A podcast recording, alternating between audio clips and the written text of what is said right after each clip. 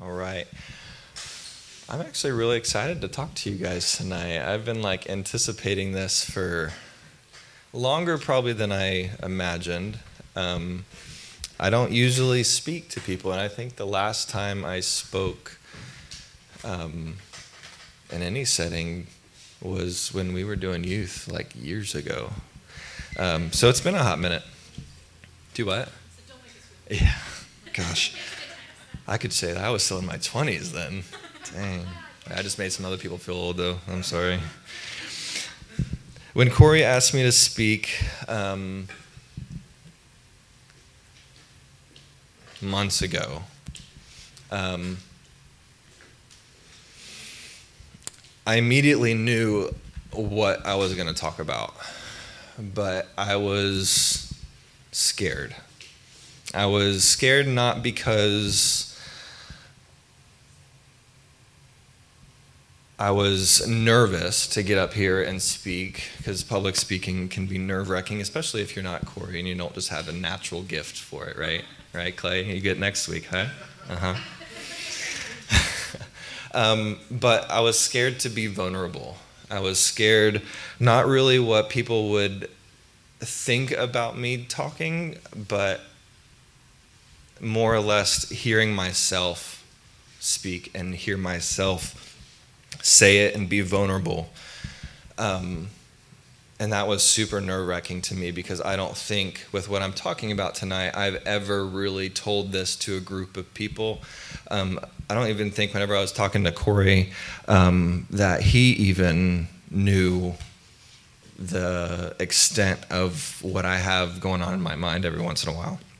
Um, I talked to Lindsay, and she's like, "Oh gosh, are you sure you want to share that?" And I was like, I know I have to because I have to be vulnerable. Um, and it's been on my heart. And I think this is kind of like that key in the door, unlocking it and moving past the past, if that makes sense. You'll understand in a second. So, with that said, I want to start with a question Have you ever made a mistake? Obviously, that's a rhetorical question. However, not just a mistake, like a big mistake, a mistake that you feel like follows you every day. And it's in the mundane things. You can, you've moved past it, but it's still like in a bag on your back and you carry it around everywhere. And you can see it in different sights. You can see it or you can smell it in different smells. You can see it in the places that you go. And there's always this backward, lingering I'm there and I don't have freedom from it. Um, because that's where I have been for the past five years. Um, and it's been, I, I'm reluctant to say the word haunting, but it's really been just following me and haunting me. It just seems like I can't get away from it. Um, but for years, I've been asking God for revelation, and I knew that was not something that I was supposed to carry, but more or less I couldn't really find peace. I couldn't find the revelation that I was asking and seeking from God to let this pack off of my back. Um, and I knew I wanted mental freedom. I knew I wanted to let it go. I knew I wanted to just move on because I really feel like it was just like that anchor around my ankle and I couldn't, I couldn't, oh my goodness. Excuse me. Um, I couldn't figure out like what I was going to do in order to get rid of it. Um, but I just kept telling myself, I have to overcome this. But still in my mind, it was crippling me from moving on. Um, and I've had this verse on my heart, and it's kind of like God, like throwing this fishing line out to me and trying to reel me in um, and I was just reluctantly wanting to get out of that situation and get out of that mental torment and come into the boat and just sail away from it. Um, so it's probably more or less my fault, um, but I've had this verse in my mind, and I heard it years ago. I don't remember where, but it's always kind of stayed with me. Um, it's in Ephesians uh, chapter 1, verse 17, it says, Asking God, the glorious Father of our Lord Jesus Christ to give you the spirit of wisdom and revelation so that you might grow in your knowledge of God. I pray that your hearts will be flooded with light so that you can understand the confident hope that He's given to those He has called. I've never really found true revelation until now, until the past probably three and a half ish, four months. Um, and I'm super excited to share that with you guys tonight because I think you guys might be in the same boat. Because um, I remember John this morning, he said one of the last things, he's like, I feel like someone has a failure that has been lingering, lingering over their head. And I just got like this big grin on my heart. And I was just like, I can't wait until I can release that tonight because my vulnerability with you guys hopefully brings freedom mentally for one, myself, and two, for you guys too. So um, I'm going to title this message Epic Failures. Um, and I'm going to release kind of like this little story about me, and it's going to be not super specific because I could probably tell you every detail and we'd be here all night. Um, but just to protect the environment um, and protect the people involved in that, um, I'll share a little bit, but I'm going to summarize it. So, five years ago, October 2017, um, Hurricane Irma came through, and that was our really last big hurricane that kind of we had to bunker down for. Um, so many of you know I work on an ambulance, or I did at that time, and um, I was a promoted training officer, which means I had new paramedics that were just coming out of school put on my ambulance and I trained them, got them cleared with a doctor, made them memorize all the stuff they had to memorize so that they'd be proficient and efficient to take care of people whenever someone dialed 911. Um, so I held a higher rank within our organization. But in this instance, with a hurricane, we can't take ambulances out because of the winds over 35 miles an hour. Um, and so the sheriff's office for Lake County gave us their SWAT vehicles. Um, we called them Bearcats or whatever you want. They're big tanks. They're ginormous wheels, all the things they can drive over, all the things that you can't do in a normal ambulance. So they gave us those, and we stocked those with equipment. Um, and we were only going to be dispatched what we call echo response calls, which also means just a critical call. So, if you don't know that, a lot of people call 911 for really silly things.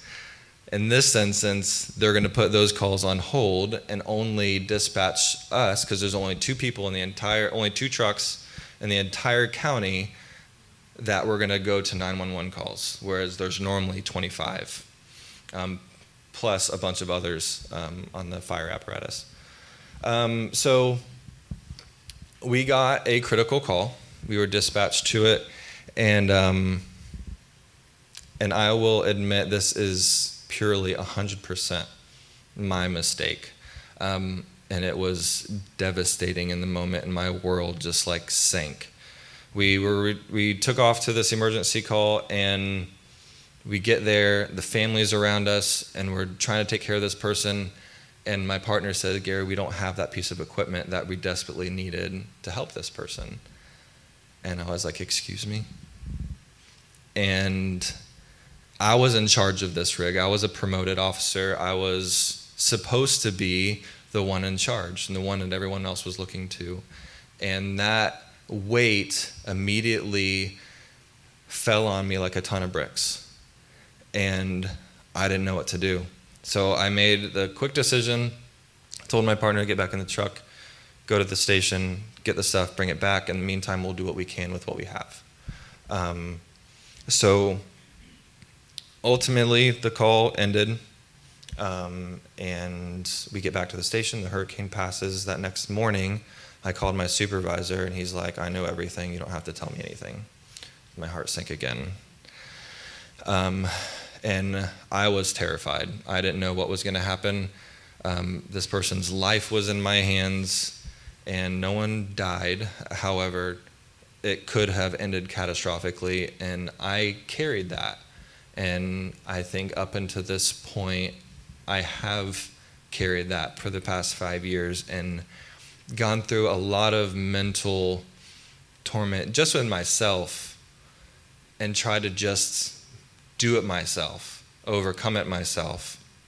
But I really feel that the Lord was trying to give me revelation for this, and I wasn't accepting it. I wasn't being the professional Christian I was supposed to be and saying yes. You know? Um, so, just to make it even worse, I almost lost my license for it, which means I can't practice as a paramedic on the road or even in a hospital. So, I had no plan B. To make matters even worse, that was October 2017, and two weeks later, we were supposed to move into our home. Four months later, well, five months later, Liam was going to be born. We were still pregnant with him at the time. So, all you dads in the room, suddenly I have this overwhelming feeling of what am I going to do? I have a brand new home, I have a brand new baby coming, and I have no job. I don't know what I'm going to do. I mean, obviously, I would have done everything that I possibly know how to do. But I would have, I worked all the way up to this point to get to the point where we can have kids and have a home and all the things, and all of that was being taken away. It didn't, thank God.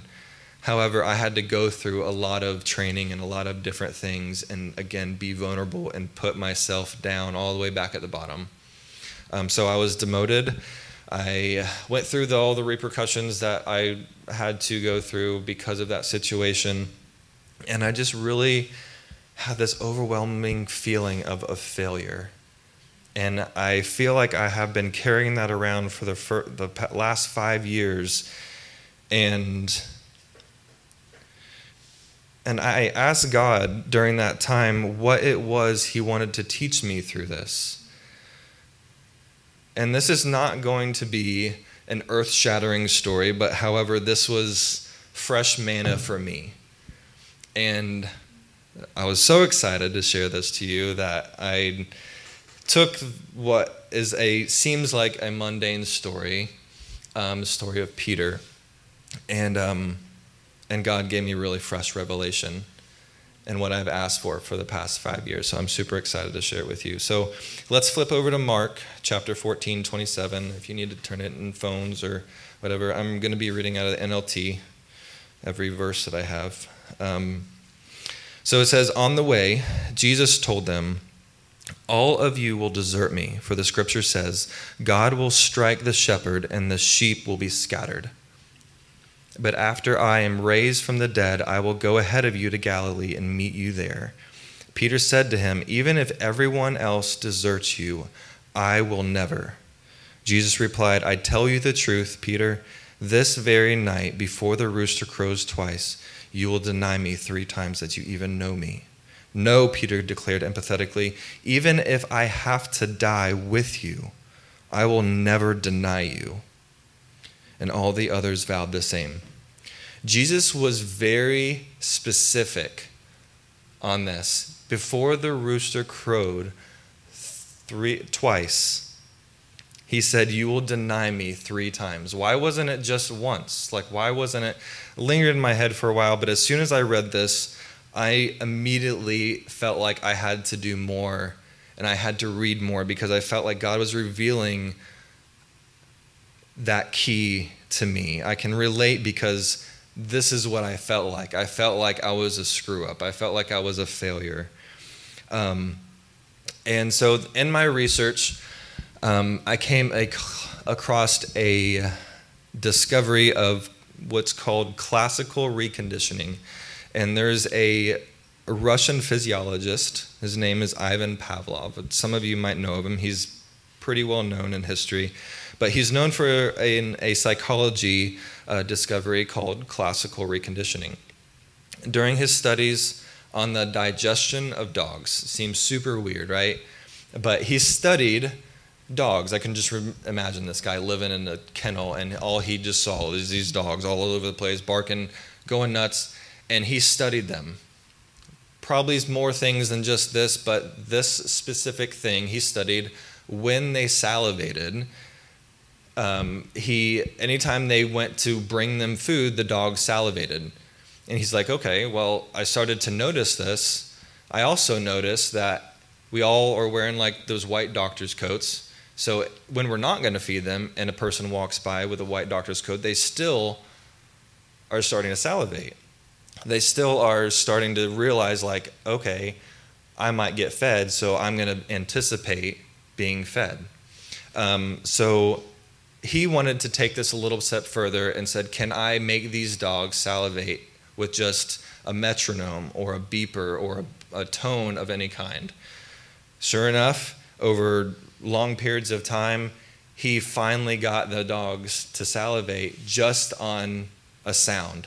Just and you I imagine he could have done that with anything.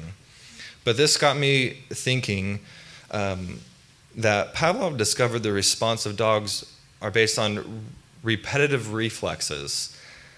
He noticed triggers. That noise was a trigger for the dogs to start to salivate. He noticed that he could trigger the dogs to do anything he wanted just with a simple trigger. And I want you to remember that for a few minutes, and I'm going to bring that puzzle piece back.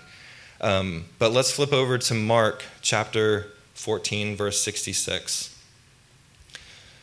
It says, Meanwhile, Peter was in the courtyard below. One of the servant girls who worked for the high priest came by and noticed Peter warming himself by the fire. She looked at him closely and said, You were one of the ones with Jesus of Nazareth. But Peter denied it. I don't know what you're talking about, he said, and he went away into the entryway. Just then a rooster crowed. When the servant girl saw him standing there, she began telling the others, This man is definitely one of them. But Peter denied it again. A little later, some of the other bystanders confronted Peter and said, You must be one of them because you're a Galilean. Peter swore, A curse on me if I'm lying. I don't know this man that you're talking about. And immediately the rooster crowed for the second time. And watch this. Jesus' words suddenly flashed through Peter's mind. Before the rooster crowed twice, you will deny me three times that you will even know me. And he broke down and wept. I wonder how many times we have felt that same feeling that Peter felt as soon as he broke down and wept. As soon as those words that Jesus flashed back in his mind and said, As soon as the rooster crows for a second time, you're going to you're going to deny me. And I had to step back and think for a minute about what I felt. Like, in my greatest failure, how did I react? I was like broken. I, like um, multiple episodes of weeping, and I could only imagine Peter following this man for years of his life, giving up everything, following him through the trenches, all the stories that the disciples went with, uh, with Jesus on.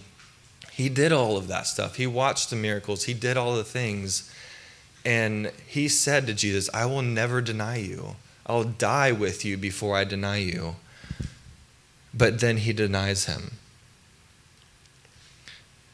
What do you think it looked like when he went and wept? He says, and he broke down and wept. For me, I would imagine Peter running back to his place that he lived or running to a quiet corner or somewhere where there weren't people and breaking down on his hands and knees and just bawling his eyes out because he knew what he had just done.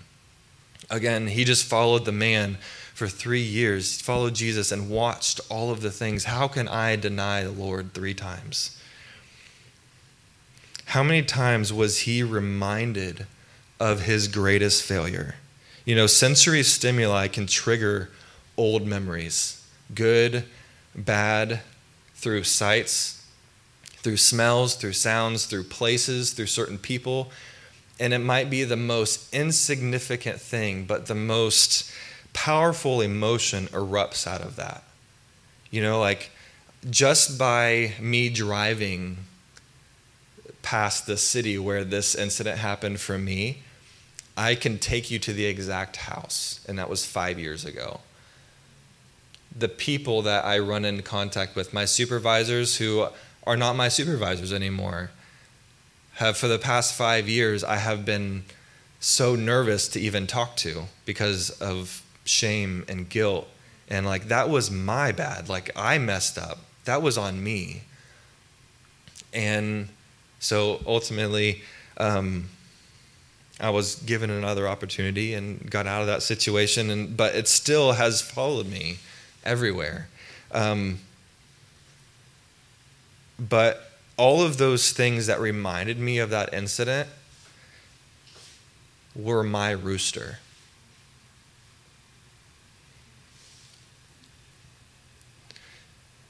A rooster wasn't just a random sound to Peter. It may be to us. It may have been to everyone else, all the other disciples. But to Peter, that was his trigger. That was the thing that made him remember. That was the thing that brought all of those feelings and that shame and that guilt back and really just followed him and haunted him. I would feel like just because me relaying that back to my situation. But I, I think back in those times, like, we don't really have roosters around. You know, like we, we might have one somewhere, Sumter County. I mean, but in those days, like, there were probably roosters everywhere. You know what I mean? Like they walked on dirt roads. They they raised their cattle. They raised all the animals, and I can just imagine like this is Gary's like mind going is like this small little town, and they have all their livestock, and they have all these things, and he just wakes up every morning to this choir of roosters. And every morning he has to be reminded again and again and again. And a rooster doesn't just stop after once. they keep going and going. And to Peter, it's just like, stop. I can't handle it anymore. You know? And that's how the enemy works. He doesn't just creep up on you like a snake, he crows like a rooster and he doesn't stop. And he wants to do it in the most insignificant ways, but he wants to constantly remind you of everything that you've done wrong and prevent you from accomplishing what God has called you to be. I want to ask you something. What is your rooster? What is something that triggers you to go back and remember something that you might have felt? It might not be a mistake or something that you've done, but maybe just a feeling, maybe good, bad, indifferent. What is your rooster? What is the thing that constantly reminds you of that failure, of that disappointment, of that guilt, of whatever? We all have one.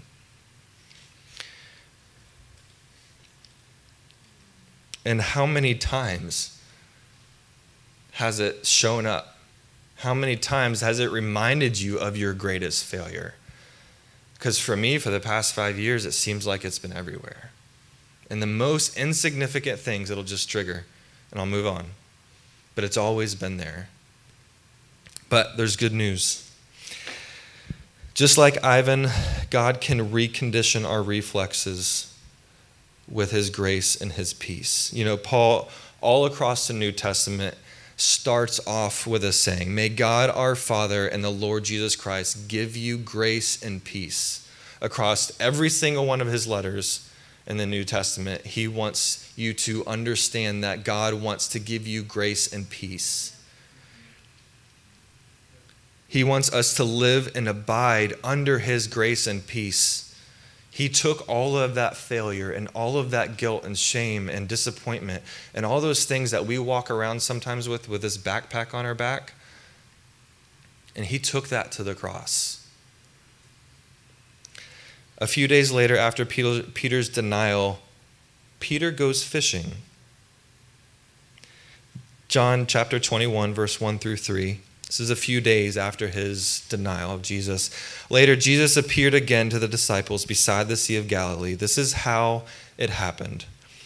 Several of the disciples were there Simon Peter, Thomas, Nathanael, the son of Zebedee, and two other disciples. Simon Peter said, I am going fishing. We'll come too, they all said. So they went out in the boat, but they caught nothing all night long. This was a declaration of intent from Peter.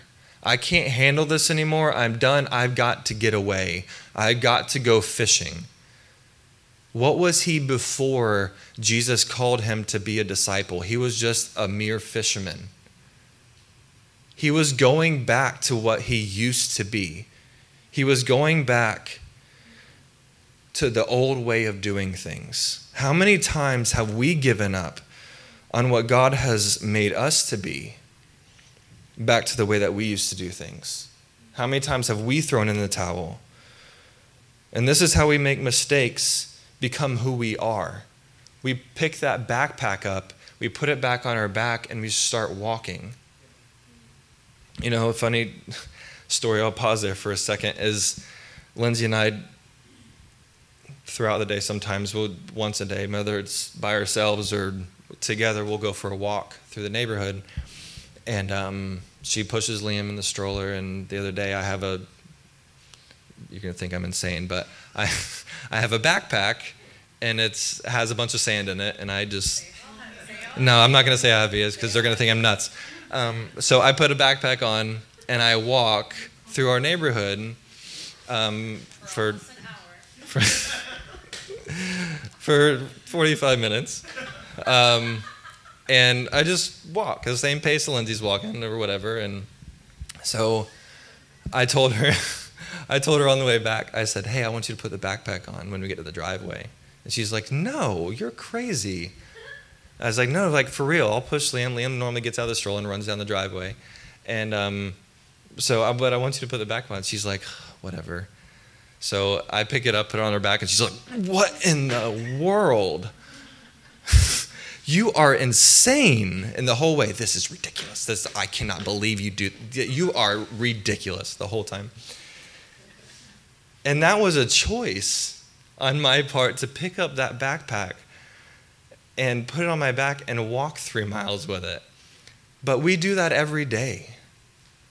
There's times where we just get out of bed and we, by ourselves, pick up our failures, pick up our grief and our pain and our, our,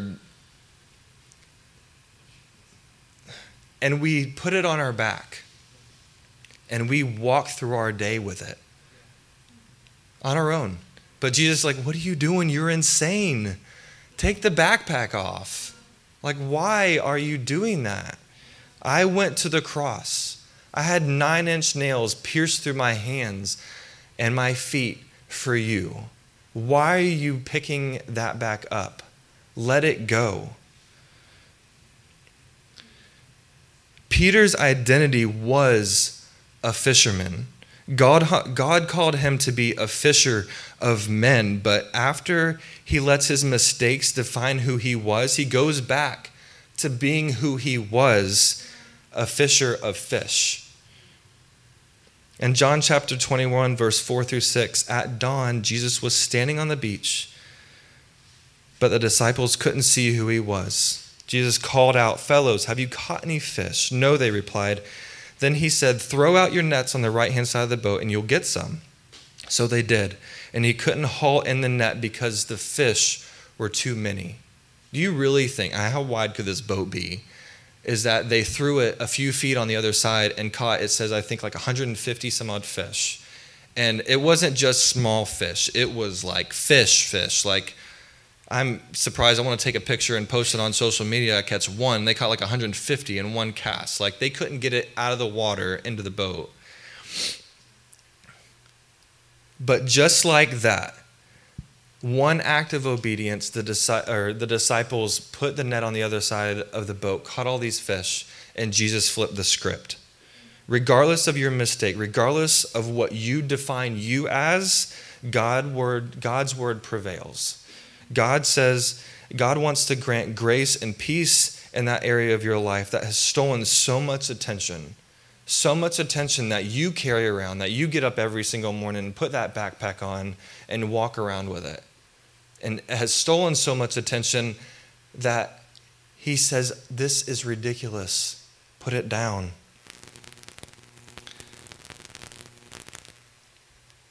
John 21 verse 7 then the disciples then the disciple that jesus loved said to peter it's the lord when simon peter heard that it was the lord he jumped into the water and headed to shore. This is a full circle moment. Watch this. After that miraculous catch jesus make jesus made the disciples breakfast. John chapter 21 verse 8 and 9 says the others stayed with the boat and pulled the loaded net to shore, where they were only about a hundred yards away. When they got there, they found a basket. Uh, they found breakfast waiting for them: fish cooked over a charcoal fire and some bread. And this is when Jesus flips the script for Peter. He says, "Do you love me?" John 21, 15, 17. After breakfast, Jesus asked Simon Peter, son of John, Do you love me more than these? Yes, Lord, Peter replied, I, You know that I love you. Then feed my lambs. Jesus repeated the question Simon, son of John, do you love me? Yes, Lord, Peter said. You know that I love you. Then take care of my sheep. A third time he asked, Simon, son of John, do you love me? Peter was hurt that Jesus asked the question a third time. He said, Lord, you know everything. You know that I love you. Jesus said, Then feed my sheep. This was genius. This was full circle for Peter. Do you think that this could have been Jesus' way of reconditioning Peter's mind, just like Ivan Pavlov did to those dogs, whatever way he wanted? Do you think this was the way that Jesus was showing Peter that I can recondition your mind and show you peace and show you my grace and give you my mercy? Jesus knew a little bit about reconditioning reflexes way before Ivan. Jesus restored Peter's mind three times. Going back to being specific about how many times you're going to deny me, you're going to deny me three times. He went back and reconnected the dots for Peter he reconnected those dots and said, Each time that you denied me, I'm going to recondition that reflex and I'm going to show you that my grace, my mercy, and my peace prevail over your life. And I'll take it even a step further. Did you notice when this recommissioning took place? When did Jesus make them breakfast? At dawn. When do roosters crow?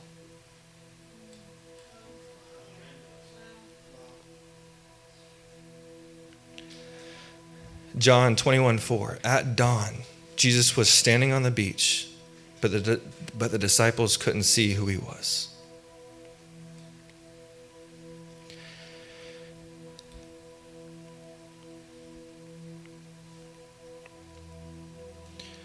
Jesus just reconditioned Peter's mind in a way that he would never forget. The sound of that rooster crowing would no longer bring guilt, would no longer bring shame. But that feeling that reminded him is of the man that he loved, whom he followed for the past three years, would be healed. Instead of guilt and condemnation, it's a constant reminder of grace and peace. Every morning when that choir sang, when those roosters crowed, it was a reminder of God's grace and peace that He reconditioned in Peter's life.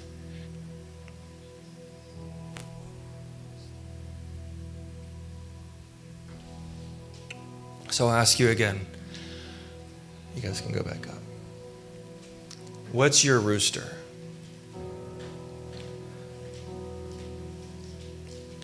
What's that thing in your life? Like me that it followed me for five years. It prevented me from, I feel, making decisions that would take me out of my guilt and shame and move my relationship forward with God. But that was now realizing and looking back. There was moments where that was fully my choice to pick that backpack up and put it on my back. But God wants you to, to know tonight that with one act of grace, He can restore your past. With one act of grace, God can flip the script. And with one act of grace, He can start a new chapter. It's time that we turn the page on the past and allow God to help bury what He gives us grace for.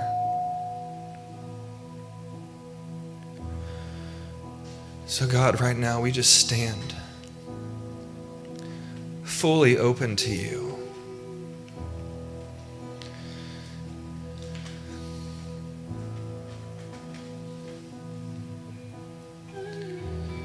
We thank you, Jesus.